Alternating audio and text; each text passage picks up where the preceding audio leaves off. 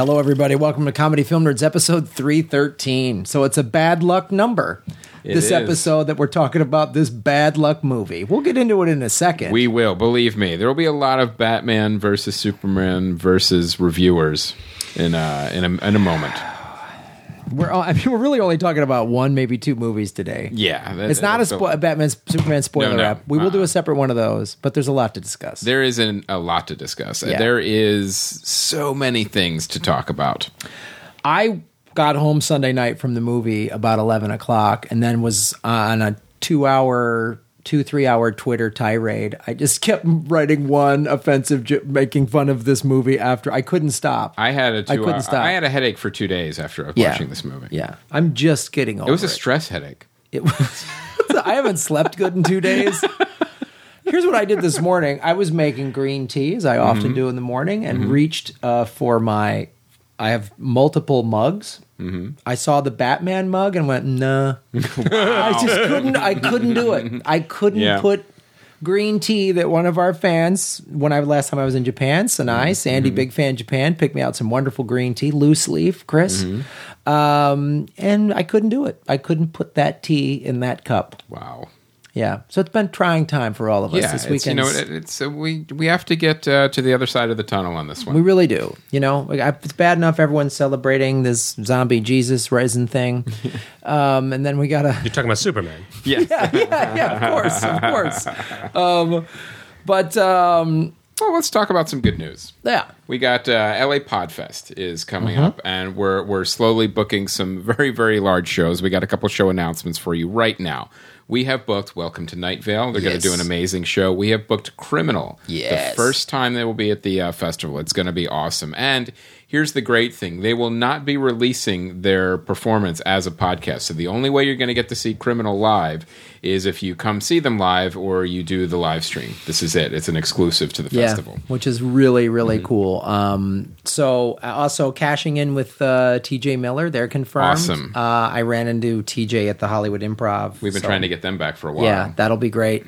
Um, so, guys, the as we've we're doing it a little differently this year. We're, we're there's only a, a, finite number of the early bird ninety nine dollar tickets. Those are almost gone. As soon as those gone, the price goes up to one nineteen, and then if those are gone, then it goes to one forty or one thirty So the the ninety nine dollar ones are almost done. So get your tickets. It's at lapodfest.com. It's September twenty third through the twenty fifth. And the discounted uh, hotel rooms are also on sale right Yeah, now. and we'll put the the live stream will be available probably in the next month or so. We're just figuring all that out, uh, Yep. paywall and everything. And then you have a new uh, Kickstarter. Yes, very excited about this. I've been kind of teasing it for the last couple of weeks. This is a, a graphic novel I've been working on for a very long time. It kind of started off as a screenplay, was in and out of development with uh, production companies and animation houses. And I was like, you know what? No, I'm just going to get it done as a graphic novel.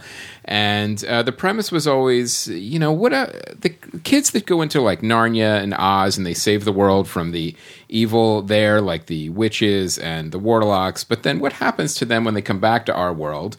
They grow up to be 30 and they end up being jerks. So, and then they have to go back in that world again.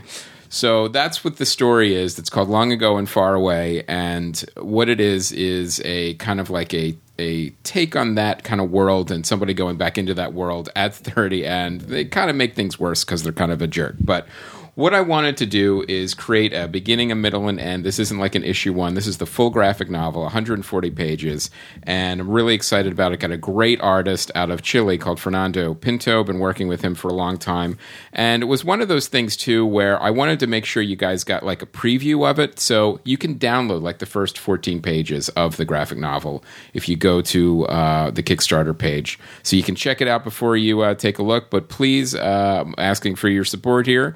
We really, really need it. We need the money basically to pay the artists and do the rewards and create the actual graphic novel. But I'm really excited about it. It ended up being a really personal story too. So I'm really excited to get it out in the world. So uh, check it out, Comedy Film Nerds fans. Do it. Um, speaking of graphic novels that have Yes. Mm-hmm. been uh, created on Kickstarter, let us introduce our guests. Uh, first time guests. Uh, I've known these guys for a long time. One of them I went to college with. Yes. Um, they have a new film coming out we'll talk about later, but uh, Jay Lender and Micah Wright. Oh, hello. How you doing? Good. And their their graphic novel was Duster, which was uh, we actually talked about on the show, and it's great. We just got it like uh, a couple months ago, right? yeah. So how was the duster process for you guys? It was great. I think Kickstarter sort of shows the way forward for the independent artist to escape the gatekeepers and the tastemakers of this industry, of any industry, who know, often don't know what the hell they're talking about. Very true. and I was the first donor to your Kickstarter this Yes. morning. It was very exciting. There, there's already a comment. Um, first motherfucker, or whatever it was. first comment on the Kickstarter. I was washing dishes and my phone told me Comedy Film Nerds has just launched a Kickstarter. And I thought, what a perfect way to start the day. Yeah. To donate to these suckers. Yeah, Well, you know, much you guys- appreciated. You guys talked about ours, and it was great. And it, ours was very similar to yours. Duster was a film script that we mm. showed to everybody in Hollywood, and they would go, "Oh, this is so good! It's so good! We'll never make it." And we'd be like, "You know, those two sentences don't go together, right? Right, It's so good, we'll never make Yeah. it." And they're like. World War II, it's so it's so expensive, and we're like, it takes place in Texas in World War II. It still looks like World War II in Texas today. Right. and then they would say, yeah, but a female action lead. And what do you say to that other than, oh, okay, so, all right, I'll just follow Hollywood's stupid sexist idea that women can't open movies, which is just wrong and dumb. And we've seen again and again and again that it's not true, but they still hold fast to that idea. Even though Jennifer Lawrence has now become like the highest paid Right, I actor. I know. in, in about 10 years or so, she'll be perfect for our movie. we have Mad Max out this past I know. year. Right, yeah. I, I think Uh-huh. at this point, if we go around Hollywood and start waving this book under people's noses, they'll finally understand what we were doing. Right. Yeah. It, it's amazing. I remember just when long ago when Far Away was going pitched as a screenplay. It was it was you know it was Arnold Kopelson wanted to produce it, and it got to like uh, I remember New Line, and uh, the response from the executive because everyone is scared to greenlight anything was like, I can't put my life on the line for this. Yeah. you know that you know that's like what what are you doing? What are you doing? So you're so you're running your entire job from a place of fear. That's exactly right. That's Yeah. what all of Hollywood operates on is, oh my God, if I say yes to anything, I might lose my job. So therefore, I'll say no to everything except for the things that seem like the most absolutely guaranteed, biggest possible box office opening mm-hmm. weekend nonsense.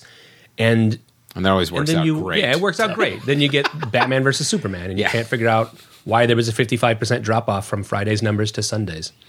Um, Well, let's also do. I wanted to talk about what what that's cool about Kickstarter is what you guys have done with Duster and what Chris is doing is it does give you as a screenwriter, then you can very much have this awesome proof of concept. It's an easier sell, I would imagine, to walk in and go, "Here's this graphic novel. Look at it. Let's make this into a movie." Especially now that, from a financial standpoint, they are buying like all these TV shows, all these movies have now started to to happen with that. Is that sort of the strategy now with Duster in terms Yeah, of yeah, not only is it sort of less work to just riffle the pages and see, oh, look, something blows up on page 15. This is exactly what we do in our movies all the time.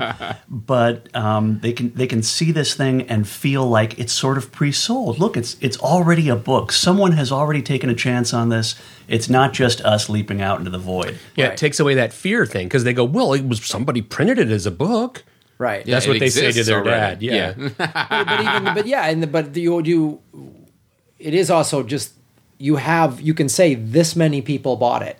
We raised Right. this much money because that's the thing I'm learning now. Um, I'm I'm a friend of mine from high school came to me and has like a, a TV show idea and s- w- wants to put me in it. And he's like, you know, he's butting heads against some traditional network people. And I said, we're not, we don't, we can't want to go to them.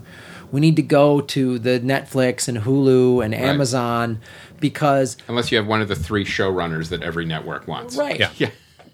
But then with them, I said we I can we can give them now. It's all just data. You just give them the stats, give them the downloads, the buys, Right. the tweets, Yep. the whatever. You give them that those numbers, and then they go, oh, mm-hmm. Because that's the only language that makes sense to them because they're not creative people. It took me Right. 20 years in this business to finally understand that my job when I'm pitching someone is not to give them a great idea that's going to make a great product. It's to help them cover their asses Yeah. if it doesn't work. So you go in, you give them the examples. This is who liked our book, this is how many we sold. You're going to be safe if you say, "Let's make this movie." Don't Right. worry if it all if all the Right. shit hits the fan, you're going to be okay. And then they're ready to do anything. yeah. Yeah. Yeah. That and talent attachment. That was the other Yeah. thing that was like a mystery to me. I was like, oh, well, when the executives like the idea, they show it to the talent, and then the talent signs on, and then something gets made, and then no, it's the other way around. Jennifer Lawrence sees your script, and she says, "This is what I want to make," and Sony goes. Oh, that piece of shit I hated last week. Oh, I love it now, Jennifer. Now that you like it, because again, it's just another layer of don't fire me. Jennifer said she wanted to do it. It's Yeah. not my fault. Exactly. They always need to have someone else to blame. Now, I will say from a creative perspective, I was a little afraid to because I'd never done a comic before of converting it from like a screenplay to a um, a graphic novel. But as a director, I realized that it was just like storyboarding, and then I, I after I got over that initial fear of like because I'd never done it before, it was really fun because you can move panels around. It, it's like the best way to to really visualize the project. I'm like, okay, well that panel doesn't work there, now make it bigger, or it was really fun. So and that's the other thing too. If when now uh, everyone is sort of uh, going into with, I'm going to make a graphic novel, and eventually I want to put this on screen. So now you are thinking down the road that that you are just doing a really nice, slick, pretty storyboard, Right. For when you when you shoot this live action. Because this is you know as a, as a screenplay this was between one and two hundred million dollars this is like you know a comedy lord of the rings Right. so it's like yeah it's a bit of an ask Yeah, it gets you mm-hmm. part of the way to a movie. I think the, the big difference between the comic book and the storyboard is that when you do the storyboard, if you need 20 drawings to describe how someone's going to throw a baseball, you do 20 drawings. But in the comic book, you have to be super select. You have to be super selective. Mm-hmm. Mm-hmm. so uh, uh, well you know a lot about storyboards and animation because you've worked on phineas and ferb for how many years Well, I was on Phineas for about four years, and I've been mm-hmm. off it for three. Mm, is it still on It's well, it's still on. There are no new episodes, and I mm-hmm. think they may have one or two little things that are still banked to come out. I'm not really sure because I've just been out of it for a while. because animation it's one of those things where it they stop production but new episodes keep Yeah. running because it takes so long to actually Isn't that how you? Didn't you guys meet at Nickelodeon? Yeah, we met at Nickelodeon in 1995, I think. Um, I started there, and Jay was working on one of the shows there, and angry beavers uh, I was working on an Angry Beavers, and Jay was working on Hey Arnold. oh cool And we just we met in the lunchroom and recognized each other as sour, bitter creeps who hated the world and became best of friends. This is the sour bitter creek. so it was friends. a it was a meet ugly Yeah, something like that. no, it's just you know you recognize somebody who has um, a similar take on the world. You two met somewhere and you became partners. It's the same sort of thing where you you recognize that this person's skill set complements your own, and that you guys think each other are funny. And and that we're the only people who can tolerate the other one. no one else wants to work with me, and no one wants to work with Micah. yeah, Even I know. yeah, exactly. So, um, and you know, the other thing that's great about Kickstarter, just to dial it back for one second, is that by doing it as a book first, you actually preserve far more rights and far more power when Yeah. it comes time to make the movie because you are the author whom they can only license that work from. They, if they want to purchase it outright, it costs them so much more than if you wrote a film script. Because if you wrote a film script, it's like, ah, you, we'll give you WGA minimum for it, $150,000. And you're like, oh, okay, great. If, if it's a book, like suddenly you're talking about licensing and then you're talking about your, you can uh, negotiate a deal to be kept in the loop on everything. I mean, J.K. Rowling is the richest person in England, richer even than their queen, who has a thousand years worth of money accumulation behind her because she was like, nah, I'm not going to sell you this. yeah. yeah I'm gonna, and she controls everything. Right. I had a the theme friend. parks. Yeah, I had a friend who who worked whose only job, eight hours a day, five days a week, was to approve the toys through J.K. Rowling's lawyer and all the spin-off merchandise, and she had kill power over everything. Wow. Oh, oh yeah. It, it's so controlled. I, I had a friend that worked at uh, Universal, and he said all the shirts had to go back because they're opening the new Harry Potter world uh, there because there was like I think the shirt manufacturer's tag was on there. It's like, well, no, you can't have any other brand on the shirt, so they all had to go. back. Wow. I want to start doing that. Yeah, yeah. Let's act like lunatics Yeah. and do that. and and and by go back, what you mean is go to Africa. They just Yeah. they just dump all of those Yeah. shirts in Africa. Oh, it's with somewhere. the, that's where all the like uh, you know Carolina Panthers Super Bowl champion shirts. Like anyone like exactly Mitt Romney, your president for 2012. Like McCain presidents. yeah, That, that's great. Um, all right, well, So let's. You want to I get think started? we we procrastinated. Long okay, enough. let's talk about Batman versus Superman. Perhaps we should let our guest go first. Well, I would like to say that I saw this last night and I walked into it with the world's lowest expectations. And I did not think it was the worst movie on earth I'd ever seen, but I also did not like a single second of it. What are these movies you're watching? well, there's other worse movies out there. I'd be hard pressed to tell you any off the top of my head. But I, I just think it starts out wrong at the very first moment. I don't think I'm ruining anything by saying what happens in the first scene. It's the typical Batman origin story where Batman, as a young child, and his mom and dad are going through the alleyway and they're confronted by a guy with a gun. Only this time they put this clever spin on it where instead of, like the last 70 years, Thomas Wayne is like, I must defend my family and pushes his kid and his wife behind him and then takes a bullet valiantly for them, he attacks a guy with a gun. Right. He attacks a mugger, thereby inviting his own death and the death of his wife. And I was like, oh, okay, so we're just going to start out by getting a fundamental part of the Batman story wrong. We're just going to start the most there. important part of the ba- the beginning. No, It is the foundational base upon which he's based on. And then we're just going to continue down that path. My mom and dad were killed with a gun. Therefore, I'm going to use guns a lot and kill a lot that of people. was the thing that drove me goddamn crazy. Yeah, bat murderer and super murderer. I, I can't even. But in a way, he's he's following Dad's example. This is the new origin for the new Batman, who's going out to attack and murder people. Right. I Like suppose that's dad. true. Yeah, I guess that's true. I, I like to dial it back one uh, second because I actually this film reminded me of a quote from a fish called Wanda, and I'm going to I'm going to make I'm going to make a very uh, uh, unusual connection here.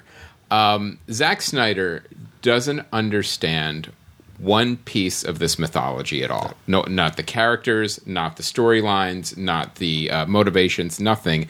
And he's said constantly in interviews, "Well, I'm a big comic book guy." Okay, he's a big comic book, reads a lot of comic books. I remember the quote from um, "A Fish Called Wanda" with uh, Kevin Kline, and they were arguing with. Uh, Jamie Lee Curtis, and he goes, Apes don't understand philosophy. And Wanda goes, Yes, they do, Otto. They just don't understand it. And you can read as many comic books as you want, Zack Snyder. You will never understand one of them. Well, and that's what this whole movie was. I feel like it was a bunch of like, you know, like CrossFit bros going, let's fucking, I get, I love Batman. I, he's the best. You Yeah. know, we'll put machine guns on the Batwing. get to the fight. The, the whole movie was get to the fight, get to the fighting, get to the fighting. I don't think it was. I was like, "Oh my god, could you please just get to the fight?" it was it was like an hour and a half of like people standing around glowering at one another and like Jesse Eisenberg who I loved in the social network like turning that role up to like 11 and the weird noises he would throw into his line reading. So, Yes. so I mm-hmm, like Superman. all of I was these just like, oh, I'm gonna just Now- strangle this character. and. I don't. I don't blame any of the actors for It's this Zack too. Snyder. I And It's, it's all- all. It's all the direction. because direction. the right, the two writers are the guys who wrote Batman Begins, The Dark Knight, and The Dark Knight Rises. and Argo. Like, yeah, and Argo. How did they like this? Christopher Nolan's attached to this movie. Like, it, Oh yeah, I'm all- sure if he could have taken his name off, he would have. Oh, my and the only God. reason he's Well, attached no, he wouldn't because he gets a lot of money. Well, yeah, but if he could change it to Alan Smithee and still get the check, Yeah. and the reason is is because he was executive producer of Man of Steel, and because technically this is like a sequel to it. Um, you know, the, part of the deal is you get a credit on the next the next film. I film. want to. I want to go back to the gun thing real quick because one of our uh, guys who works for us, Ben Tahia, I, I put a post on. So this is sort of a fan feedback section uh, about the guns thing is bullshit, and he found this article. That's not a bad article um, on Cinema Blend, and it, it, it comes what the contention of this article is is this particular Batman is just too broken and too damaged. There's that line in the where he says 20 years in Gotham. How many guys, good guys, are left? How many stayed that way? Uh, so, you know, Robin's not around. He's just this old, haggard, brutal guy. But okay, that just goes to In his 40s. In his 40s. That's just yeah. And Alfred's like what seven years older than him. yeah.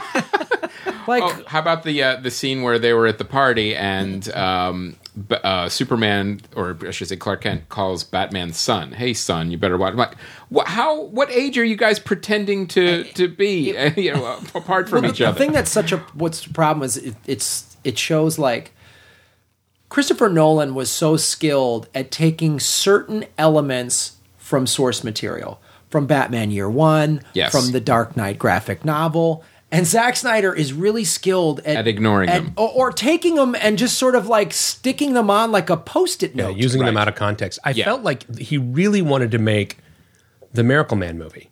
or Watchmen. He was making Watchmen again. Well, that's I mean, it's Yeah. it- Alan Moore. It's the it's the Alan Moore mm. Superman movie or just Superman comic Right. from the 1980s, where literally there is a, a battle between super two super people who and they kill the entire city of London. right. It just everybody, and I felt like that's what Man of Steel was, and I felt like again the same sort of things were were imposed on this story of Batman versus Superman that it just didn't.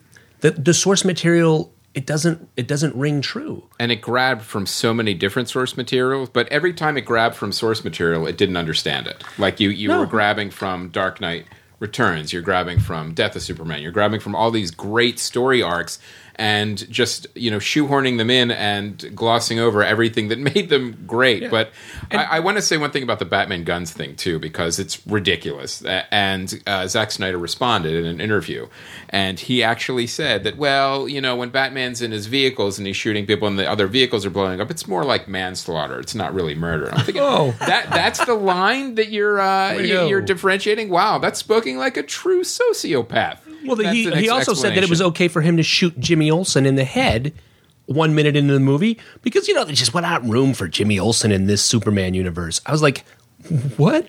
I mean, you realize that's Jimmy Olsen. He gets shot in the face. I was like, okay.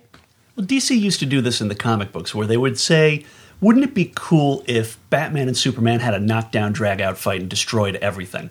But they would stamp Elseworlds on the cover of the comic book to let you know this doesn't count. And why you would want to put $350 million or whatever it is behind an Elseworlds movie that doesn't count. It's insane to me because people don't necessarily know who Superman is anymore, really. Even, this uh, is it. This is their idea. Oh yeah, yeah, and even Neil brought up is like, well, now you have like you're pulling from the Dark Knight, so Batman's already been around for a while. He's aged and he's uh he, he's bitter, and now we're gonna found the Justice League. This is now why- we're starting. This is because now you have a everyone else is gonna be younger, and then you're gonna have a middle aged Batman. So you you have all these weird. this is why this fight doesn't make sense in this movie. at all. At it all, makes at all. sense in The Dark Knight Rises because those characters have known each other for 30 Yes. years. And he's like, I'm sick of you, Clark. I'm sick of you taking orders and doing what the government Well, says. in the graphic novel, it's so had great because so graphic, much more meaning. because it is 20 years down the road. Bruce Wayne is like 60. yeah.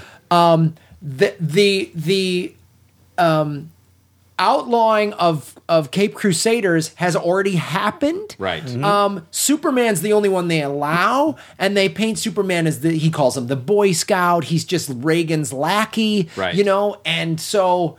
And and you and Clark Kent has these great lines, uh, or Superman has these great lines like, "Oh, Bruce, your holy war, you were Right. Mhm. because of course Bruce, you know, the Batman at the at the trials they refer to it just was like, yeah, you know, he's because he's mean and angry and Diana jaded. went back to her people. Hal went back to the stars. Everyone else is gone. Everyone- and it, it was such an amazing. and I ripped off conclusion. Ollie's arm. right. Yeah. it's the conclusion to 50 years of Yes. comics. It's Right. not the basis of anything. Right. This going fight forward. was based on a misunderstanding, so it was pa- basically a superhero Three's Company episode. Is why they were fighting. And it's, it's, res- it's, Who's the Mr. Roper? By the yeah, way? yeah. That was oh Alfred.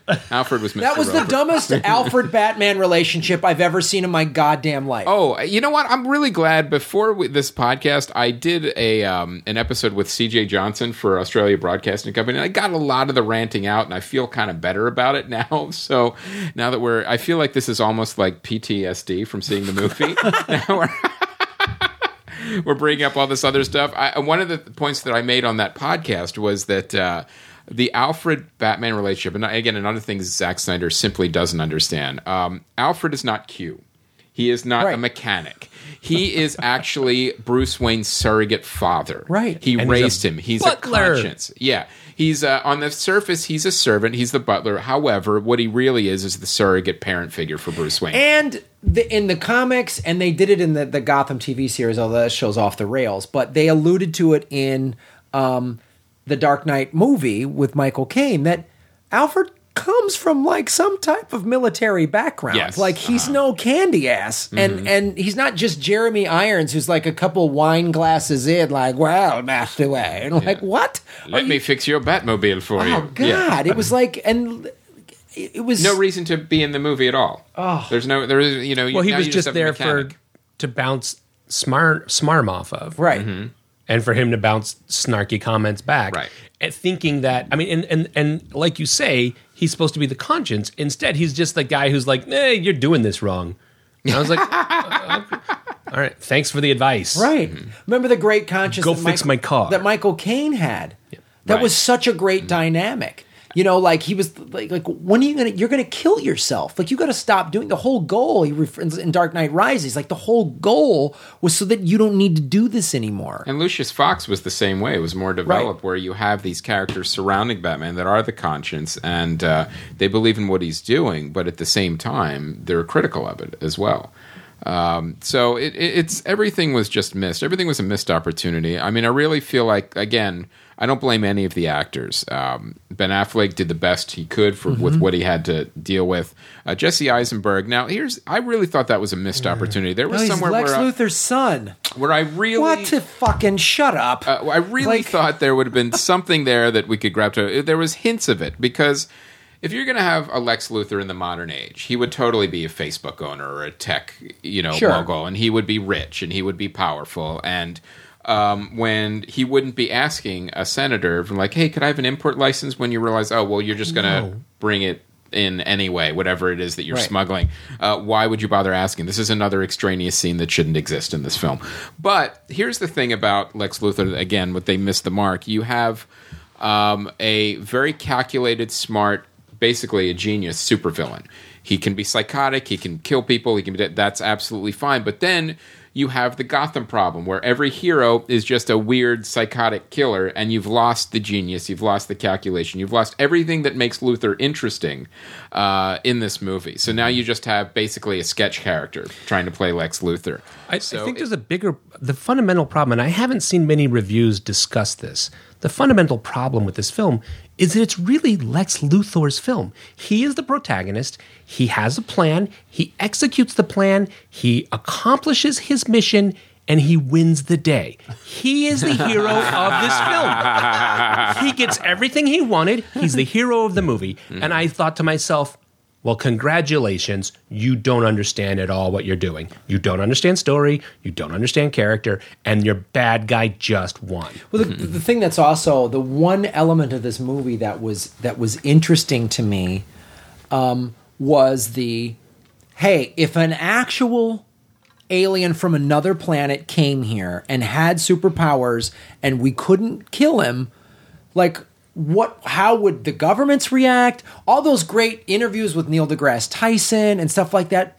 I was like, wow, man, this is so intriguing. And that was again from the the the the Dark Knight graphic novel of there's that scene where people don't want to be reminded that giants walk the earth and you saw Superman when he's like Right. lifting up a rocket or whatever because they're fighting the Soviets in, But, in the you know, graphic novel. But but he didn't get as much Christ imagery as Batman did in this one. oh god. That's a great story, but why do you want to burden that really nice, simple story with all of the bullshit that comes with the DC universe? I mean, you have to Right. service Batman and Alfred and Lex Luthor and all that stuff. It's Cyborg, in the way. Aquaman, Wonder Woman, The Oh, it's, Flash. it's great that we got a bunch of trailers in the middle of the movie. That in was the fantastic. middle.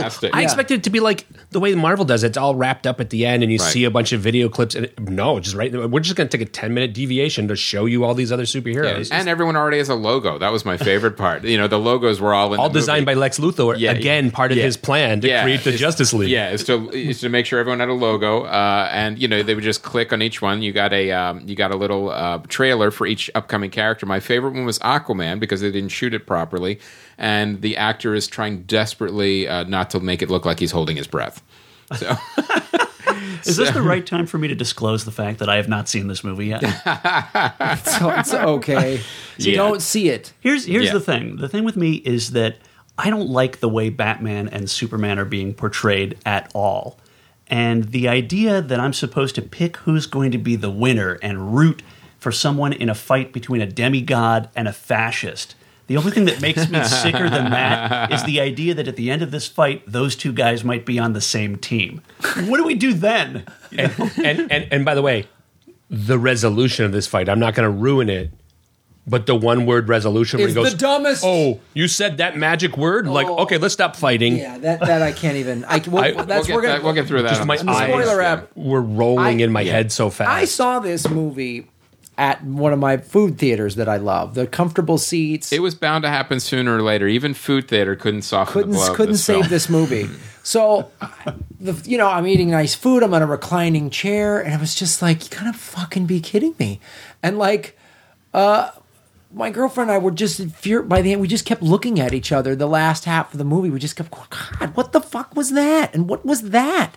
And then just the car ride home was like, "How the fuck?" It was just two people just going, "What?" the guy in the seat next to me got up and walked out halfway through. And about 20 minutes later, I was like, oh, I should have just followed him. I wish I had that kind of courage. I wish I had because here's the thing, and and and this is something that so many people said, like, why would they make this movie? I tell you why. Because we'll all go see it. We're the goddamn Uh-huh. suckers. We are the ones to blame. and they want that Marvel money of all the you know everything connected with the universes. most pre-sold movies ever in the history of mankind. Most pre-sold movie tickets. But from Friday to Sunday, a 55% drop in ticket sales. oh yeah, because the word got out. Word got out. And I we went through this in like 1996 or whenever when Batman and Robin came out. Yeah. I saw in Variety because that was my job. I answered my boss's phone. I just started in Hollywood. I answered her phone, and when I wasn't answering her phone, I would just read the trades. And I saw there was a, a, quote from the head of Warner Brothers Distribution the weekend that Batman and Robin opened. It was the biggest money making weekend ever on history. And the head of Warner Brothers Distribution goes, Man, this just goes to show the audiences are hungry for Batman. Everyone loves Batman. Our movie's the best because it made the most money. And then the next week, that film dropped off by 70, 75% or so. And the same Warner Brothers executive was quoted, and he said, Well, this just goes to show that audiences are sick of Batman.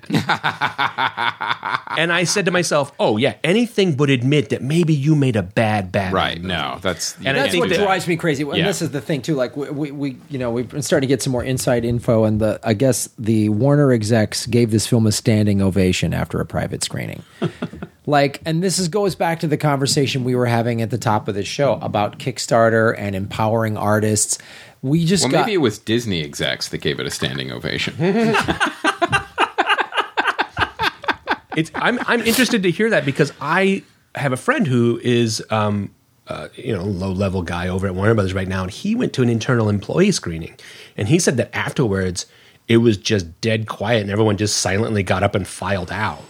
That makes more sense. Which, but I can, but no, it makes more sense for if you're being realistic about it. But if Right. you're an executive who can't admit that you've ever done anything wrong, Right. You would be for sure like jitting up and going, "Yeah, look how great we are." Yeah, all the executives that uh, greenlit it are the ones, yeah, the cheering. cheer. Yeah, because initially the studio wanted Tom Hanks to play Lex Luthor after they saw Cloud Atlas Well, there's nothing about that sentence that makes sense to me. on any level. Yeah. Well, the first part of that that is who saw Cloud Atlas. I mean, And is Cloud Atlas something that gets you offers of work? right, right, exactly. and, and also And Tom, ha- like really, like how quickly did Tom? I mean, like that's that's the that's out of all of Tom Hanks's films, that's the one where you go, you know what? This Tom Hanks guy actually is not bad. He's going to be something. I, like. I, we, wait, let's take a gamble on the Hanks guy. we should bring him in for an audition. yeah, fax him some sides. can you imagine the the auditions that they held for this role? No, I can't. I mean, I can't even like this. like, oh, you know what? Uh, you know, we've seen Lex Luthor played as a bumbling stooge, and we've seen him played by Kevin Spacey as a calculating, you know, business creep murderer.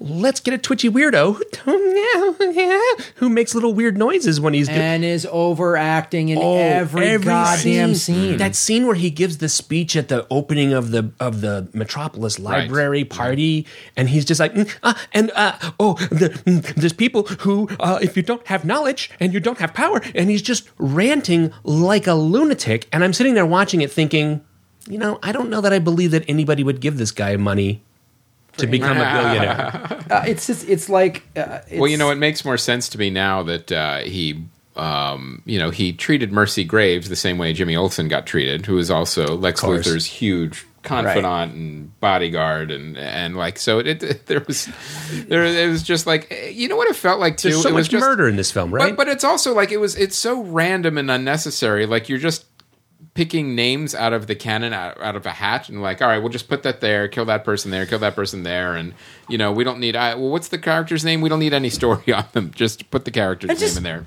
what the fuck was one? I mean, I don't. one woman was there for no reason For no reason to, at all. uh, promote the same thing with the trailers just to promote you know the upcoming movies I mean, honestly, I don't want to get in because she was mainly in the end of the movie, so I don't want to spoil that. But it's really she's mainly in, a, in cute dresses, and Yes. then at the end for no reason. Now, this this movie is is still making a lot of money. However, the other thing I was reading about it too is even though it's making hundreds of millions of dollars, they said if when they added up the budget of the film, all the marketing, all the worldwide global marketing, it needs to hit a billion dollars to break even. That's the projections. I don't think it will. I can't. Now, the interesting thing is, I'm sure in the um, bowels of Warner Brothers, they were thinking, well, it doesn't really have to make that because we're setting up this universe and all of these mm-hmm. subsequent films. This is going to fuel them all.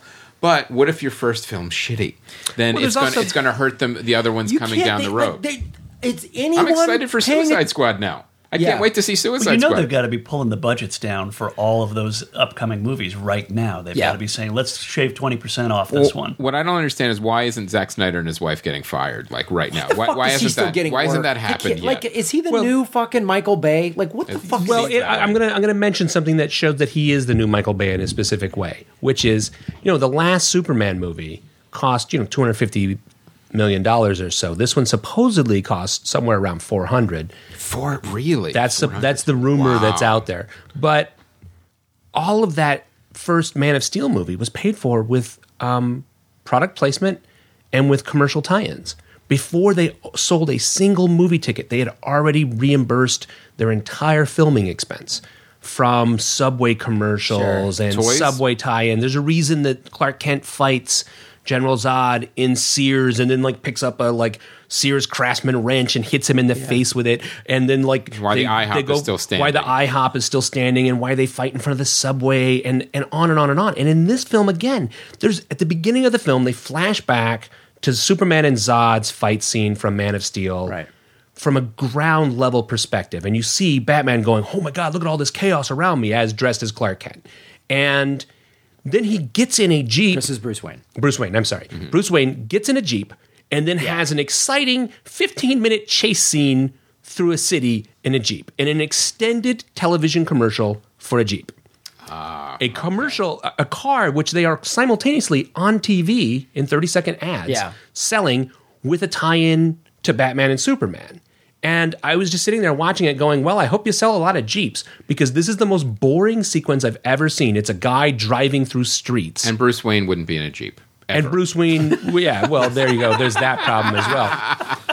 But Even if he was stealing a car, he would find like an Aston Martin. Yeah, he's gonna He would steal a say- Tesla. Yeah, yeah. yeah, and I, and I have to say that just th- thinking back on that scene, it's essentially it's again it's more of this nine this Hollywood's obsession with nine exploiting 9/11 imagery, and watching that battle scene from Man of Steel from a ground level human perspective, and watching these two super freaks tear apart that city and millions of people die from a ground level perspective. Because the first movie, you're up and you're you're over Superman's shoulder and you're watching them fight and you're into that from that point of view.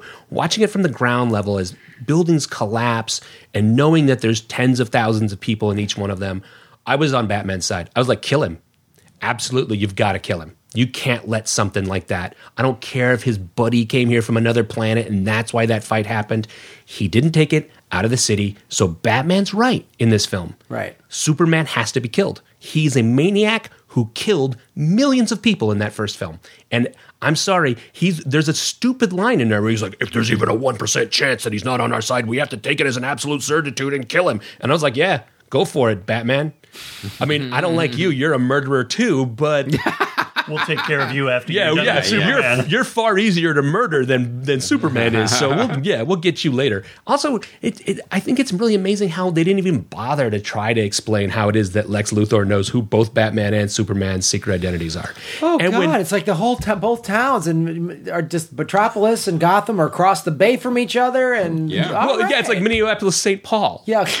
I, uh, I, uh, they're literally they're like five miles from one another, and I just kept thinking to myself, I, I don't believe in a, for a moment that that was ever the, the the geography of the DC universe, where you could look out from a tall building in Metropolis and see Gotham on the other side of the river and go, look at that rat hole. Look, at, I just I don't believe it. I think I think I think early on. Um, now they've in some episode. I, I know some people have emailed and said that they're you know they've kind of given some geography to these cities or whatever. They're not across the bay from each other. I think early on in the DC world, seventy years ago, they were like, well, this is Manhattan and this is Chicago. Yeah. You know, this is what they're modeled after, and so mm-hmm. geographically, are are they the same? Low ones in the Midwest, ones in the East Coast, maybe, but they're not across the fucking bay from each other. You know, Star City. They're all. You know, there's some distance. yeah, Well, like- it would it would Only be like Flash can get there. It would be like here in Los Angeles, you look over and you see Santa Monica, and it's like a crime filled rat hole. Yeah. And everyone's like, man, look at that. That's cool. We're still part of the same city because it's the extended, there's no Right. real difference between Santa Monica and Los Angeles other than some legal distinction. There, there's no difference between Metropolis and Gotham City. It would be just one big giant city. Right. Like like Minneapolis St. Paul is essentially. Now, I- you wouldn't be like, oh, that's a different place, and they're all rotten over there five miles away. Yeah. Like it's just it, it's just ludicrous. It's bonkers. it- you would never put up with a city that was that corrupt, that close to a city that's as clean as Metropolis is. is what yeah, they say. wouldn't. They wouldn't be that close. But it's. I'll tell you, there's a bunch of things too. Like this is just goes from a directing perspective. Now, I think Zack Snyder got very lucky with 300 because ultimately 300 was would put put him on the map. It's a very visual, stylized movie, but it's also a very light uh, project on story. It's literally it's like a Black Hawk Down with Spartans. It's it really came at it's the a right long- time. It came at the right time. It's a long fight sequence, but it's a good movie. It was well put together. It made sense. So when you apply all of those things to any subsequent movie, it falls apart. Well, like, like it's a very go ahead. Here's part of the problem, though. Why why 300 was successful and why this one wasn't? 300 was not the most iconic Right. two people ever. It was one book, and this is the only place you saw them. This is the only, and Right. like, how many people? I mean, there's far many more people heard about 300 for the first time in the movie. Right, mm-hmm. You know, exactly. it was sort of a, oh, if you're a comic book collector, mm-hmm. if you're a graphic novel person, okay, you knew, but you didn't. You didn't. You've never seen 300 anywhere else. Maybe you knew the story, and so it also so he had one piece of source material. Right. And if you read the graphic novel, it's like, well, there's some liberties that can Sure. be taken for sure. And if you're a history nerd, you go, well, it was really the Athenian Navy that won that war. And then I'll give it to them. The sequel film, they were like, yeah, it was really the Athenian Navy that won the war. Yeah. I was like, congratulations. Yes. You, Yeah, you got rid of my big objection And- to and this also- movie. and the what he- sequel was good too. Yeah. And the other thing too, what he did was he took this graphic novel uh, about a historical event, and we've never seen that type of a historical era depicted the way he did. He Yes, took a very new, interesting, and you're like, wow, Right. And it wasn't pre-sold. I Right. mean, No. comic nerds knew what 300 was. It was but violence no and shiny did. pecs. Right, so you have to be working at, at you know the top of your game when you make a movie like that. Yes. When you're making Batman versus Superman, you've got two characters that everybody knows, and everyone knows the theaters are going to be packed, and they were packed. So you know you get to indulge yourself and put Now, whatever I- garbage on screen you And, want. and one of the things too is when you have that style of filmmaking, it's very stylized, it's very visual, and if you're constantly throwing the audience uh, a stylized vision that has all these things, you know, slow motion and you know different color saturation and things blowing up, what happens is there is no possible way the audience can make an emotional connection with the characters. His, the, you can't the do it. CG 'cause- looked crappy. I felt Yeah. like I was watching Sucker Punch.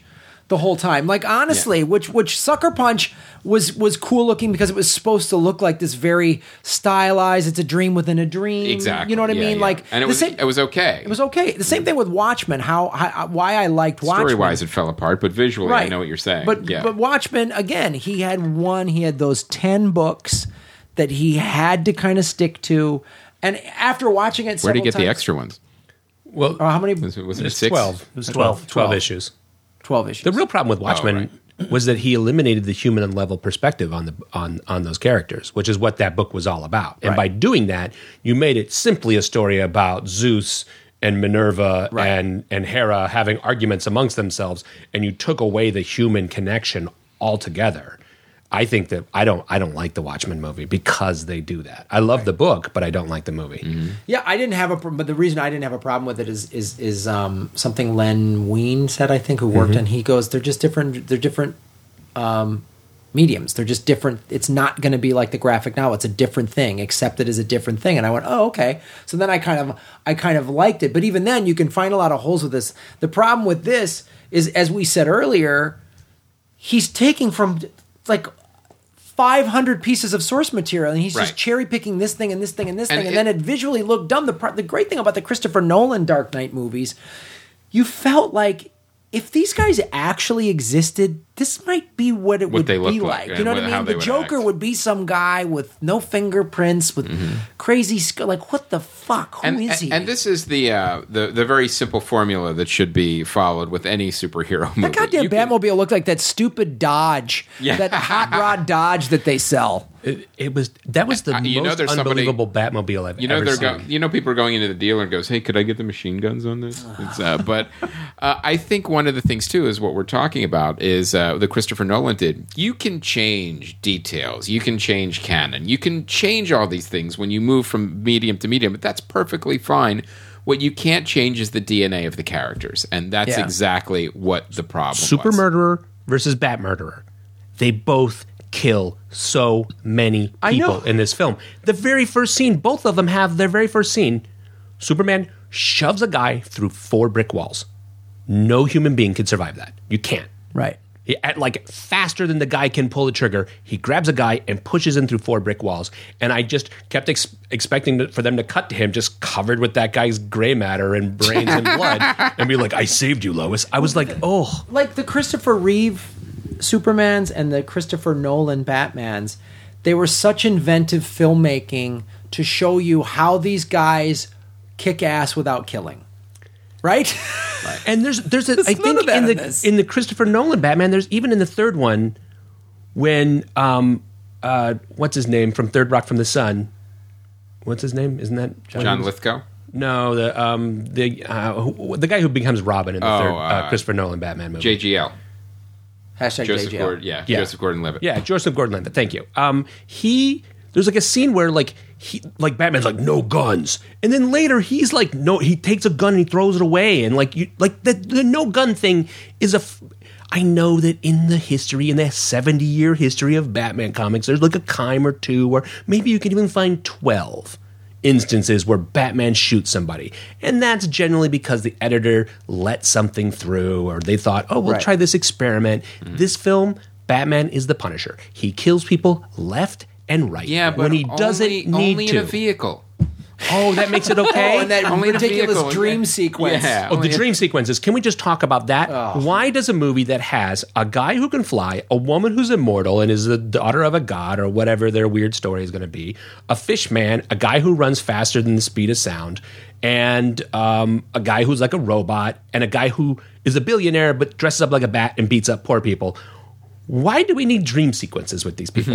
it is already into the fantastical realm. Right. We don't need dream sequence metaphors to explain to us what is driving these people. Oh. The weird, like, future, past, future, forward. Like, oh, I'm Oh, having dreams of the future that might happen when Darkseid comes in movie number 12. I was just sitting there, just gritting my teeth through this entire sequence because it has nothing to do with Batman versus Superman. No, and one of them were uh, also they couldn't even get that right. Where well, wait, is this a vision or a dream sequence? All right, well, this one's a dream sequence. This one's a vision. This is a one's fever- dream is this a sequence, fever vi- dream? It was Yeah. a dream Yeah. sequence inside of a vision. Inside, I was like, okay, Yeah. well, now we're into Inception territory. We got to go deeper. We'll go one level dre- deeper into the dream sequences of Batman's dreams. What? But Marvel took like five years to lay the groundwork for the Right. Avengers. They're like, we don't have time for that. trying To cramp yeah, we don't have time for that. Get it going now. Get it going now. Put the trailers in the Well, movie. that's the thing. That's that's the thing that that's so mystifying is you just want to got like. Uh, you know, have you watched patient. any of the Marvel movies? Yeah. Like, I wanted to. I want to sit all these people down and go, "D- how? Some of the fun would be to re-explore and reinvent that like to you can take that pacing it, we're, we're, the fans will forgive you it doesn't have to be like right now okay we got we have this movie now now we got to go instantly the justice league movie you could let these unfold organically the way marvel did i, I don't mind I, I can wait Yeah, They can't. yeah exactly Because they want the big, big bonus. right And they want to be able to go, look what we did. We're bigger than Marvel. Look how great we are. And break their arm patting themselves on the back. And uh, the other problem is people say, oh, the tone of this movie is so dark and grim. I don't mind that.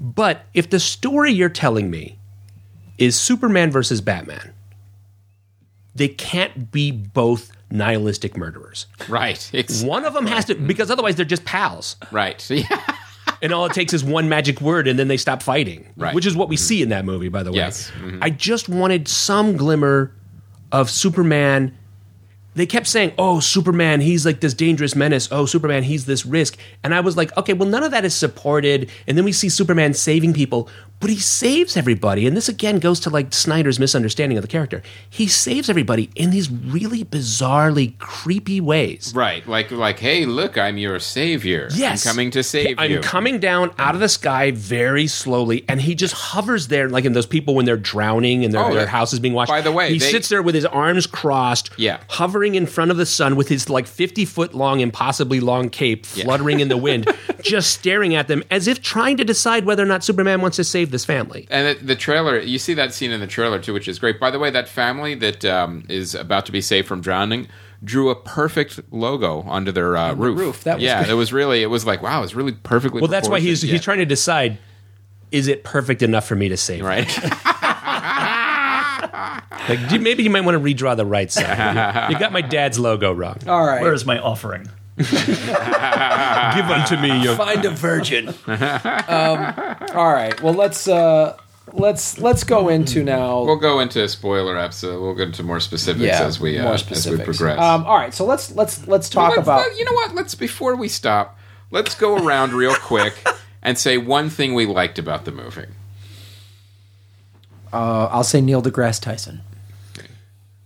Oh, that's see that that brings up one of the problems I had with the movie, which was I am really tired of seeing real news people appear on shows like House of Cards and this movie talking about fake things because I think it completely undermines when I see Anderson Cooper on the news telling me what I'm supposed to believe is the real news and I remember that I just saw him talking about Superman in a Superman movie. It undermines his authority as a news person. I cannot imagine Edward R. Murrow saying, "Oh yeah, look at Batman was seen today," and go like, no.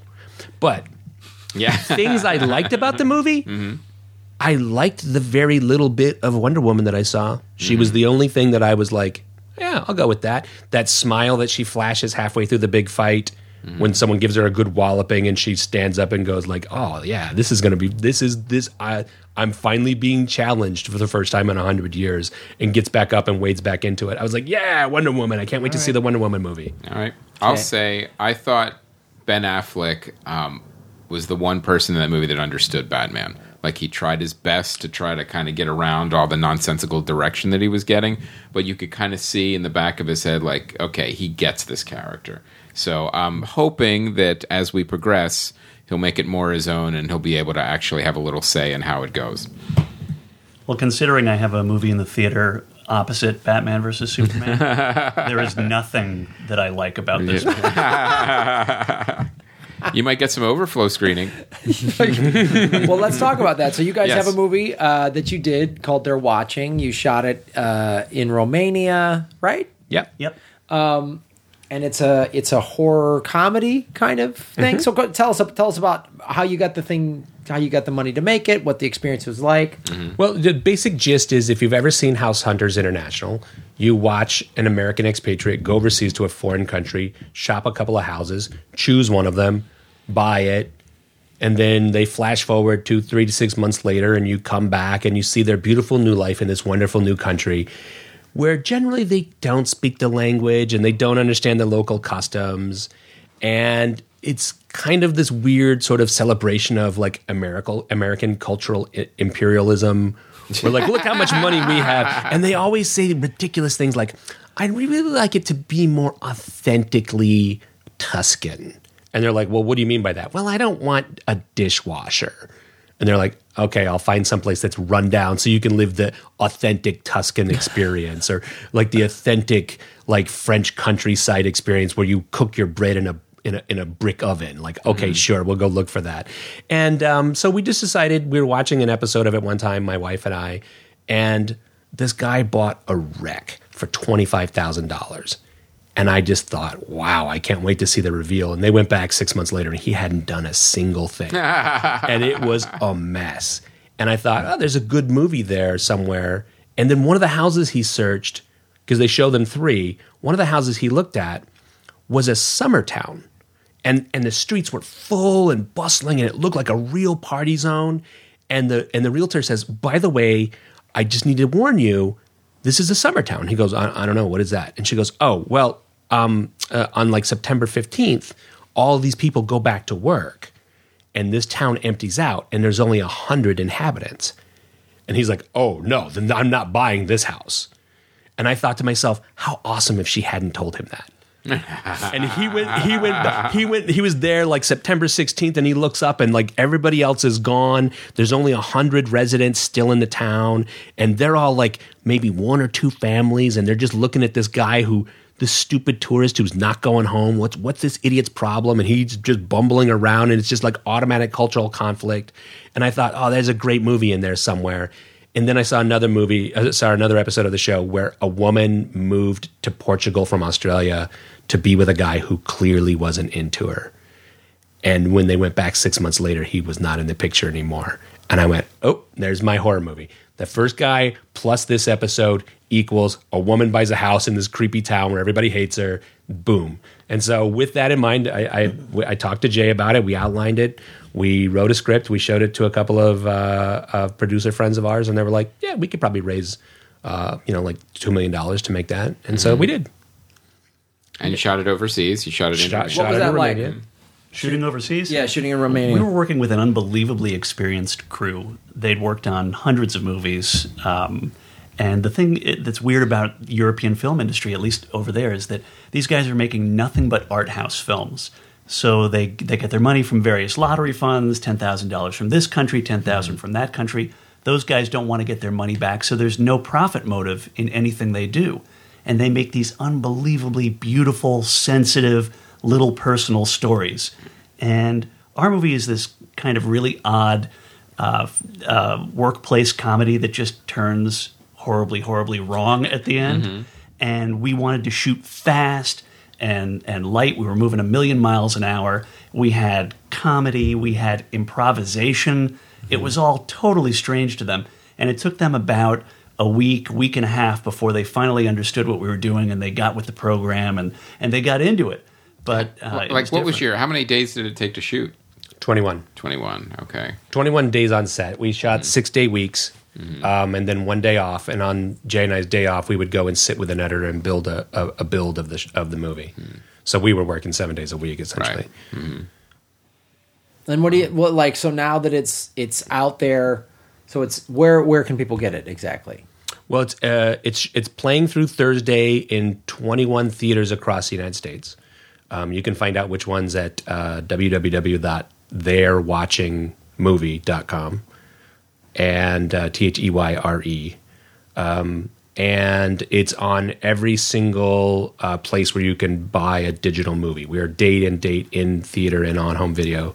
So iTunes, Google Play, Amazon Instant Video, Vudu. You can buy it on YouTube. It's available um, on every cable uh, and satellite on demand service, and um, basically just you know anywhere that you can buy or rent a movie now, you can buy or rent our movie. That's awesome. great. And then uh, so now is there another movie, a sequel, or is there anything like that being talked about? You're just going to wait and see how this does, or Well, we're going to wait and see how it does. Um, you know, investors, even in something that only costs $2 million, only, it's a ridiculous sentence to say, but it is Hollywood. Um, uh, they want to see their money come back to them before they're like, yeah, let's go make another one of these and lose another two million. Right. So, um, so yes, we will see how uh, things play out um, it- with a movie of this sort, where we don't have the hundred and fifty million dollar ad budget of Batman versus Superman. It is very much a, a retail hand selling experience. Where um, I went to get my wife a new phone yesterday, and struck up a conversation with the guy selling me the phone and told him about the movie and he was like oh dude that sounds great. I'm gonna watch it tonight. And i was like yes another 6.99 in our pocket. I mean that is i mean that is that is the game when you are an indie film. It's very much uh, you know we uh, are ruthless about watching social media and watching our Facebook page and our Twitter page and looking to see who's sharing the file and then following up and going, Where did you see it? If someone says, Oh, I saw this movie, I thought it was great, we're like, Where did you see it? And they say, Oh, I saw it on iTunes. And we're like, Please go leave us a review. Right. Because the more reviews you get on iTunes, the more they'll feature it. the more they Right. feature it and the more traffic that comes in and it becomes this self-fulfilling loop where it's on the front page and people go what's that about? And then they read the description and they're like oh that's good. Um, you know we got a lot of reviews that were that were uh, good. We got a couple of reviews that were bad. Um, i think that the film is it's you've seen it. It's half comedy it's half horror and it's very much a, a 70s style slow burn thriller. Right. With a lot of comedy in it you know, and the thing too, we were talking about bef- before we started recording today is like I saw it in one of the screenings you guys had, and I know most people are probably going to watch this at home. I would watch it with some friends because I think that helps the experience. Yeah. Because Yeah, hearing people laugh so. in the theater, mm-hmm. like I, I was getting the jokes, I was digging it, and you were not. You were saying like. You can always tell when a reviewer probably watched it on their laptop or something because they were like tuning in and out and like, well, this doesn't make sense. And Yeah. what is this? Is this found? You know, like, we've seen enough movies where we know what to look for Right. but but if you have a casual watcher and when you mix tone and genre the way you guys have done it's always better to see it as a group because especially with comedy too it's because it's laughter's infectious Yeah. Yeah. whether you're at a comedy club or watching a movie like you can all enjoy it together and so is horror like you know when you watch You wanna scream together. You wanna yeah scream yeah mm-hmm. it's the same Absolutely. it's you know it's the same emotion in a different direction And that's the thing I did when I saw this movie was I had some s- oh fuck like I had a couple of those Yeah. and then I had some laugh out loud stuff because um, you are sort of making fun of the found footage thing a little bit and and and how you guys I, I, I- Hollywood tools, yeah for sure. Hollywood there's a lot of good Hollywood assholes in there But it's not a it's not a spoof. No. and it's not a satire. I mean, the weird thing about this movie, and, and when I say weird, I say it lovingly because we did this intentionally, is that we wanted to have a movie that was entertaining, that told a story, and did what it did. So it's not like this is a horror movie where we have a mandate to give you dread for two Right, minutes yeah. and then blood for a minute and then do that and repeat until the end of the movie. We just do whatever we do. And there's some dread, there is a lot of comedy. Our characters are funny. It's not that mm-hmm. funny things are happening to them necessarily. They're funny people, and they don't stop being funny when stuff starts to get really weird. And then at the end of the movie, it just goes off into very, very strange territory. And I, I promise that if what you're after, if that button on your forehead says push me to give me blood, you're going to get it. You're going to get gallons and buckets of blood at the end of this movie, but you will have to wait. it's interesting how some of the critics eh, like when you look at our bad reviews the the first category of bad reviews is they they start with the sentence I hate found footage movies and I'm like well stop reading now Yeah. because they there's nowhere they can go but and I hate this one too But we're not a found footage movie. we're not Yeah. but we have the appearance from the outside of being a found footage movie. The difference being, like most found footage movies, the conceit is that the police have found this this camera on the side of the road and they're watching it back to find out what happened to these people. well it's easier to say than um, cinema verte yeah, or we call it a first person thriller, yeah where these these people are filming their own uh, murders and. Um, at the end of it, one of them is a survivor, and that person is just enough of a dirtbag to edit it all together and put a score over it to explain to their boss why the entire crew is dead. All right, well, the- why don't we do a new term? This isn't awkward at all. Faux cinema verte. Sure. no, that- it just, it just it rolls off the tongue. yeah, put that on the movie poster that's perfect the the the funniest review I've seen was somebody said it's like the Blair Witch Project if Bill Murray did it, and I was like, I'll take that. well, that's the thing, and I think what, the thing that's, That's cool pretty good.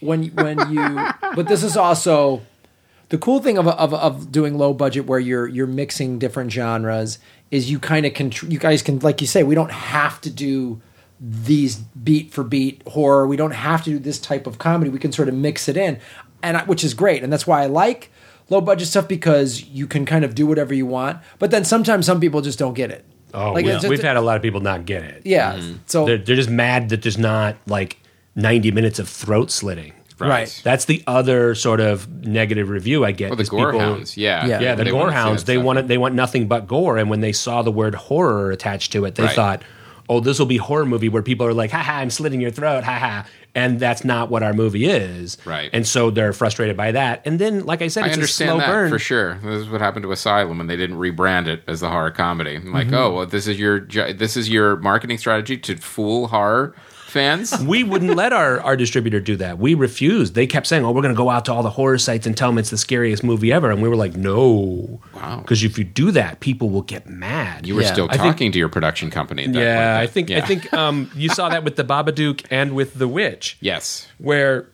they cut trailers that were like, "This is the scariest movie Right, you've ever seen in your life," and you go, and it's a woman shrieking for ninety minutes, and people are like, "This movie is the worst movie I've ever seen." Um, we we we chose not to try to pretend to people that it was something that it wasn't. And when you look at the movies that we You were know what? inspired That's by, a great idea I know. to not bait and switch a moviegoer. I, I guess if we had done the other thing, maybe we'd make more money. I don't know. I don't. I just don't think. I think it's dishonest to lie to your audience. We we were inspired by movies like the original Wicker Man, by the original Straw Dogs. Oh, with the um, the Equalizer. Yeah, yeah. Edward Woodward is the. Woodward. uh, I, The what's going on here? Yes. The, the um, and by the original Straw Dogs, uh, Dustin Hoffman Yeah. pouring boiling water in British people's faces when they try to climb in through his windows. Um, movies from the seventies that they make you understand who the characters are and why they will then react in the ways they react when you get to that moment where they have to react. And these days, it's like everybody who doesn't like our movie seems to they they come down to this idea that okay, yeah, just introduce the characters and then start killing them off. And we were like, no, we want you to understand who these people are and, and know why you should care about them. And, you know, a lot of the good reviews we've gotten, people say, holy cow, I actually cared about the characters in a horror movie. and I don't want them to die. Rather than Right. I, ju- I can't wait to see how this Yeah, one but- dies, and I can't wait to see how that one Now, dies. I, I have a kind It's of not a an, snuff film. an inside. I have a kind of like an inside baseball, um, just question on the logistics. Like when you raise the money, it's contingent upon shooting in a certain place, usually, um, and it also like when you shoot in a certain place, you get these tax credits and stuff. What are the things? What are the elements you can bring with you, and what are the things you have to hire locally? Like, are there rules like you have to use obviously local crew, but do you have to use like local editors or local visual effects? Like, what? How does that break down? Romania has no tax credits. Okay, so it was easier then to Um, mix was and match. Yeah, we we basically brought the the above the line talent, meaning the writer directors, me and Jay, Mm-hmm. and six actors with us. Right. uh, our cinematographer, our we had a really strong co-producer over there who hired everybody below the line, and um, she's really well respected. She's been in the business for thirty years, and um, she is you know she's a real iron hard ass, but everybody there respects her because she's not corrupt. And when we were warned very early on by our production attorney, he said, Don't do business in Eastern Europe unless it's with somebody you've worked with before or with somebody who you've worked with recommends because they worked with them. Mm-hmm. And that's a really high hurdle to mount. Um, and we were lucky enough to get a great recommendation from somebody who we'd worked with before who had worked with her. And he was like, This woman's honest, it's great. And the reason I mention all that is because Eastern Europe is awash in corruption. Every time we shot in a city, the local mayor would come out with his hand out. There's a line item in the budget called black money. And that's where all the bribery goes, where you pay the cops off to not hassle you, or you pay the local mayor to not send the police to hassle you. And she, our, our co producer over there, is like, I don't play the black money. I don't play this game. And we were like, "What is the black money?" I haven't. And finally, somebody took me aside and explained it. And it, they were like, "Oh, you know, Juliana is, you know, she makes lots of enemies because she doesn't pay the black money." And I'm like, "She shouldn't pay the black money. None of you should pay the black money. This is ridiculous that this is such a thing as the black money, and it's a line item in in, in movie budgets or any budget." And so I, I think we really lucked out by finding a, a good local person there who was able to assemble a team. Now we went in, we met everybody, we interviewed them all, made sure that they weren't you know dummies or whatever. Um, and uh, they basically, you know, we worked with them. We had several weeks of pre-production there where we went through the building and the designing of props, costumes, sets, everything, uh, picking locations. Um, you know, I wish we'd gotten thirty percent of the budget back from Romanian tax credits, but they're not there yet as far as a country goes. To, to that point, we actually priced out making the movie in several different countries that did have those kinds of tax mm-hmm. benefits. Mm-hmm. And what we discovered is that the prices for their services were inflated by exactly the amount it Oh, would take to completely negate whatever tax refund you would get. Hmm. So, and, and then you might not get it if the money is spent on other productions like Game of Thrones comes in and sucks up all of the money in that country and then So it's a limited it's amount. there. Yeah, Croatia has like X number of dollars set aside, like, you know, $40 million every year. Game of Thrones walks in and they just eat the entire budget. Uh-huh. And they get that $40 million. And then anybody who comes in later that year gets $0. Oh, wow. And, um, you know, they want Game of Thrones. That's a TV show. They're going to be here every doing, year. You So. know, a Comic Con thing. It's like you know, only five per dealer. You know, Right, you know. exactly. Yeah. No, I mean, I, the- I love Game of Thrones. I The don't- idea that you're going to walk into Eastern Europe and do a cash back deal. Right. It's like, no, give me my money, money back up front. Yeah, I want it now. Thank you. And that, that can ba- that can backfire you on you even here in the United States. I mean, Michigan canceled their tax credits halfway through um, the filming of several movies, and then in Texas, uh, Robert Rodriguez made a movie, and Rick Perry was like, "I don't like the, the political content of your movie." There's a Machete sequel. He's like, "I don't like the, the it's too political for me, so I'm just not going to give you the tax credits." Oh my and God. he took he took the state of Texas to court. I don't know what the I think it's probably still winding its way through court, but he had to sue them to get the millions of dollars in tax credits that they had promised him that they were going to give him. So it's not like it's like an automatic thing, right. And you know, um, But Texas is kind of like Eastern Europe. Oh well, it, it is it, it is it is fund it is funded by oil and it is awash in corruption. So yes, it is exactly like All right, well let's uh, so check it out, guys. They're watching. Um, let's move on to uh, DVDs. DVDs and Blu-rays. The Hateful Eight is now out. I loved that movie. So yeah, I was very lukewarm on it. I didn't. I was not definitely not my favorite Tarantino movie. I, li- I liked it. Um, if you, as we talked about, it did need to be shot in 70 millimeter because the half most of the mm. movies. Yeah, it was in a are cabin. Agatha Christie like one act play. Yeah. So if you didn't see it in the theater, it's It was- fine. yeah, it Watch was- it on DVD at Yeah. home. You'll be fine. It was Stagecoach. If Stagecoach happened in one room, Yes. Well, Stagecoach kind of did happen in one room. Yeah. Just inside the, the stagecoach. Stagecoach. yeah. sure. Uh, also, concussion. I, I saw Yes. this movie. I liked it. I wrote a mm-hmm. whole article about you know CTE and mm-hmm. the NFL, and it's worth watching. I I thought I thought it was a decent film, and I think like there's great. Uh, I liked Alec Baldwin in it. I liked um, what's his name? Uh, who played the ball? Will Smith? Will Smith. Well, yeah, he's good. but the um, the woman who plays his wife is good, and So not Jada Pinkett Smith.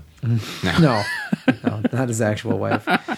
Uh, well, she, I think she plays his wife at She plays his wife, yeah, at at Scientology, events. Uh, uh, so, uh, but yeah, there's some interesting. There, I, I like this film. If you And you get a played high school ball. Yes. And you have several of these brain injuries from that. I could have. I could very well have it. That was one of the things I put in my article that's on comedyfilmnerds.com is an article came out right around the time of this movie saying that they've even found it in people that played high school football. So that's great.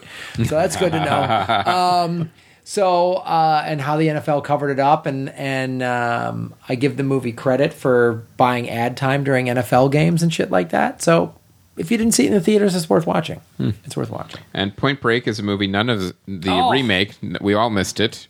Uh, it wasn't in the theater this. for very long. No, it wasn't. I'm, uh, wait, it's got to be on a went. plane. I'm going to fly Yeah, it's somewhere. gotta be on a going to be on a plane. plane somewhere. It has to be. That's how I saw Man of Steel. Yeah. Jay and I were flying home from Romania, Mm-hmm. and I said, I'm going to watch this Superman movie. And Jay was like, oh, good luck.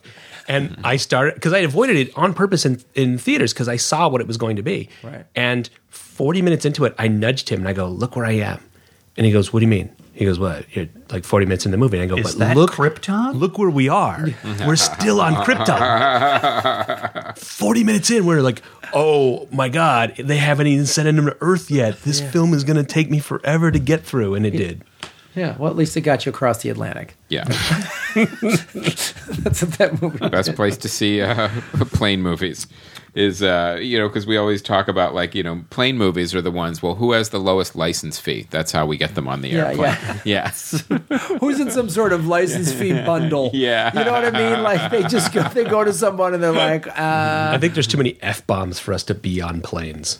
right. We'd have to go in and dub it all like, what the freaking freak are you freaking freaking in here? Jesus freaking. I don't know, dude. Now these these like United has uh you go in their app if the plane has Wi-Fi, you can just watch movies. And there's I'm just wa- there's like sex scenes and crazy shit happening, and I'm just like, wow. I'm just sitting there on the movie beating on. I mean, it's Uh, I need a, excuse me, uh, I, need a, I need a blanket. Yeah. Oh, that- napkin. well, you're paying extra for Economy Plus. hey, Right, yeah. I'm a That's what that extra leg room is for, so you Yeah. can stretch out I'm as a you get all premier tense. flyer. If I can't whip my crank out, then Yeah. coach, I'm al- if you're if I'm not getting upgraded, well then I'm fuck Yeah. you. I'm rubbing one out. That's Yeah. how it's going to shake down. They should expect that. It's their job is to clean up my lap. Yeah, it's not my fault. Um, So now the site spotlight and the fan feedback. You could go to the site. Uh, there are some lovely Batman versus Superman written reviews from Neil. There is a hilarious one from Rick Myers as well. Oh, Rick Myers Uh, in his email, he goes, "This was better than going to therapy." He just, Yeah. he just some hot venting on this. I think the opening line is uh, Warner Brothers thinks you're stupid. Yeah. is uh, uh, the opening line of the uh, review. He's not wrong. No, uh, and uh, our our biggest poster on the message board, Srugulus, he kind of did a wrap up of all the negative reviews because he said he hasn't seen the movie, he won't go see the movie, but he's been thoroughly entertained by listening to all the podcasts and reading the reviews online, and has kind of collated all of the negative comments together in one message board post. So, Can it's I great. ask you a serious question about this movie? Is it worse than Batman and Robin? wow, That's a good question. man, that's a really good question. Because You know, I be- feel like it's better than Batman and Robin. Prob- I don't think it's the worst Batman movie ever It made. It may not be. You're, It may you're right. not be, Batman and. Robin is horrifying. I mean, it's it's, It's garish. It's stupid. It has all the same plot problems, but worse. And it's got Arnold Schwarzenegger going, "Oh, I'm going to fleeze you up," oh, or whatever. Yeah, Well, Bat- Batman and Robin is like Batman meets Starlight Express. Is really Yeah. what uh, what that movie was. Doug Benson had my favorite joke when that movie came out of all of Arnold Schwarzenegger's stupid freeze puns. Doug goes, "It's so bad." He's like, "Do you want to um, be a stalactite?" I thought you stalagmite. they were so straining for bat for freeze puns in that, and uh, I just Okay, I think all right, about I would agree with that. Not the worst Batman. not the movie. worst Batman movie ever. I, I I did not like it, but I I recognize that it could have been worse. Yes. Which is a sad statement about the the modern system of movie making. But it doesn't have evil intent. And I think that may be the big difference. Maybe that's what's wrong with the new movie. Well, I read recently that that Zack Snyder is an objectivist. That he can't wait to make the Atlas Shrugged movie. and when you know that, when you know that he's an Ayn Randian, suddenly it all makes sense. There's a reason that Superman's like, eh, maybe I won't help you. Because he's going galt on humanity. And like it all like lines up. Like there's no person who's truly like a super person who's who is pure. Well- because nobody in the Ayn Rand universe is a pure person who who helps other people because that's filthy socialism. Well, it's it's really great too when uh, you make a movie and everyone's a nihilist. Then they're like, oh wow, this is really entertaining. Yeah. You got to stop. They Bat gotta murderer versus, They versus got super to murderer. they got to build a wall around uh, Uh, Zack Snyder, yeah, for sure. Uh, so Get premiering Hollywood this week. to pay for it. Yeah. Everything comes back to Trump. Yep, G- God's Not Dead two. That is the that's so much better than God's Not Dead one. Oh well, you know there was a big demand for the sequel, and now. I, I think I actually saw Netflix presents. Uh, on God, this. God is even not deader in this one. Yes. Um, if you enjoyed the first one, chances are you're itching for the sequel. Yep. Uh, the next movie is Meet the Blacks. This I found absolutely fascinating when I saw this trailer because it's a it's a Purge parody, but it actually says the Purge and all the rules from the Purge are in it. So they are really relying heavily on the protection of the uh, parody laws in this country. and just praying that Jason Blum, who I think is the smartest and probably one of the most powerful producers in town right now, doesn't just decide to sue them just for shits and giggles. and yeah, and just to like you know create it so it can't be released until it gets resolved. like I know I can't win this, but I'll sue you just to Yeah. make you bleed. This will be a nuisance lawsuit. Yeah. Uh, because I want to create a nuisance. Yeah. But it was a weird thing. I really felt like it was. It feels like remember that movie um, Escape from Tomorrow when that came out. Like uh, Disney decided it was shot surreptitiously in the Disney parks, and Oh, yeah, Disney yeah. decided, you know what, we're just going to ignore it because if we do sue it and stuff, then there'll be a big deal. More people will see it, and sure enough, Mm-hmm. Why they give were them right. free publicity? Yeah, exactly, because it was not a good movie, and it it faded away very quickly. So I, I really think there'll be that conversation at Blum headquarters. but it, it- I mean, the movie doesn't even look that funny or that, that good. That's what's weird. At first, it's set up like a uh, like almost like a Black Beverly Hillbillies, where it's like you know here's the you know the black people moving into Beverly Hills, and then oh no, it's Purge night. And like wait, what's going on now? The minute they said the Yeah. Purge, I was sitting in Yeah. the theaters and I just turned to the person I was seeing the movie with and I said, "Did they just scoop Purge 3?" Yeah. Yeah. What? That's so. It's just an affront. If I was the producer of the Purge, I would be like, "Yeah, maybe we just sue them just for just just to make life hard for them." right. It may still But- happen. But if you, but you're right. But though. then you're the bad guy, and you're the Right. bad guy, and you'll get you. But everyone will go see it. yeah, Right. Exactly. Everyone will go see it. Um, so, and the next movie is Everybody Wants Some. This is the new Richard Linklater 80s movie. You mm-hmm. know, I'm such a big fan of his. Mm-hmm. Uh, I'm going to go see it literally without knowing anything about the characters or the story. Don't care. It's a Richard Linklater movie. Uh, I'm going to be on board. Um, really looking forward to this. He just. There, no one creates slice of life in specific eras the way he does. I think he's also brilliant at one specific thing, which is discovering new talent. Yeah. Yeah, that's Yeah. true And too. this film does not have a single face I've ever seen before. in it. right. Then how did it get distributed? I think just on the on the strength of his name. Yeah, yeah, of yeah. It's like you know because he's not getting that pressure. Like, well, no, you got to put um, Gal Gadot or whoever it is who's Right. the name in it now. Well, she no, she wasn't a name either, but Yeah. you know, th- yes, they.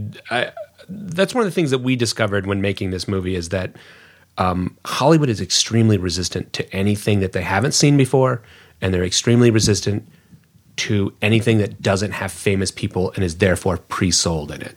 Yeah. And uh, our film is both because we used Right. great actors, mostly had worked in television. right. And so, and because the television that they had done, like The Tudors or Army Wives, both of those shows, although, you know, really big, giant fan bases, are invisible to the core demographic for horror, which Yes. is young men 18 to 34. Like what guy? Yeah, they're not watching What Army guy Wives. watches Army Yeah, Wives? Yeah, yeah. exactly. So she's fantastic, but getting her core audience of people who watched Army Wives to come see her in this movie, it's like, oh, I don't know if I want to see a horror movie where poor It's Brigid made Brannagh gets killed. by the fact that everyone has told us we're not allowed to use a human face in our poster because they're not super famous faces. So you can't show them at all. We can't show any of those oh people Oh my God. because it's like an admission that we failed Right. to get a star in our movie, which we weren't trying to do. And we we cast that way the same way that Richard Linklater did for this movie, which is we wanted people who were perfect for the role, not people who were like, "Oh, that guy's famous. I've seen him in something. Right. I'll go see that movie." Right. Like we wanted people who were good for the role. Mm-hmm. And they were all great. Every single Yeah. person who walked mm-hmm. in who got the job was somebody who was the best at doing that. Right. And I, this idea that like you've got to build it the other way, where you're like, okay, I'll get Jennifer Lawrence, and then because I have Jennifer Lawrence, and I can get Jeremy Renner, and because I've got Jeremy Renner, so and so has a competition going with Jeremy Renner, and he wants to be in every movie that Jeremy Renner's in, so he can show up Jeremy Renner, and Who so else I'll does be the in agent that. have? Yeah, You know, you know, exactly. who- who and then it becomes a yeah. package deal where CAA is like, well, we'll just here's your new cinematographer, and you're like, oh, uh, okay. And they're like, oh, and here's your here's your writer, and here's your director, and we're gonna just pack it to the gills. Like the guy playing the waiter is also one of the CAA's clients, and you know that, that movies get made that way. But are they the best way to make a movie? I don't. I don't think that it probably is. So I'm very excited to see everybody wants some.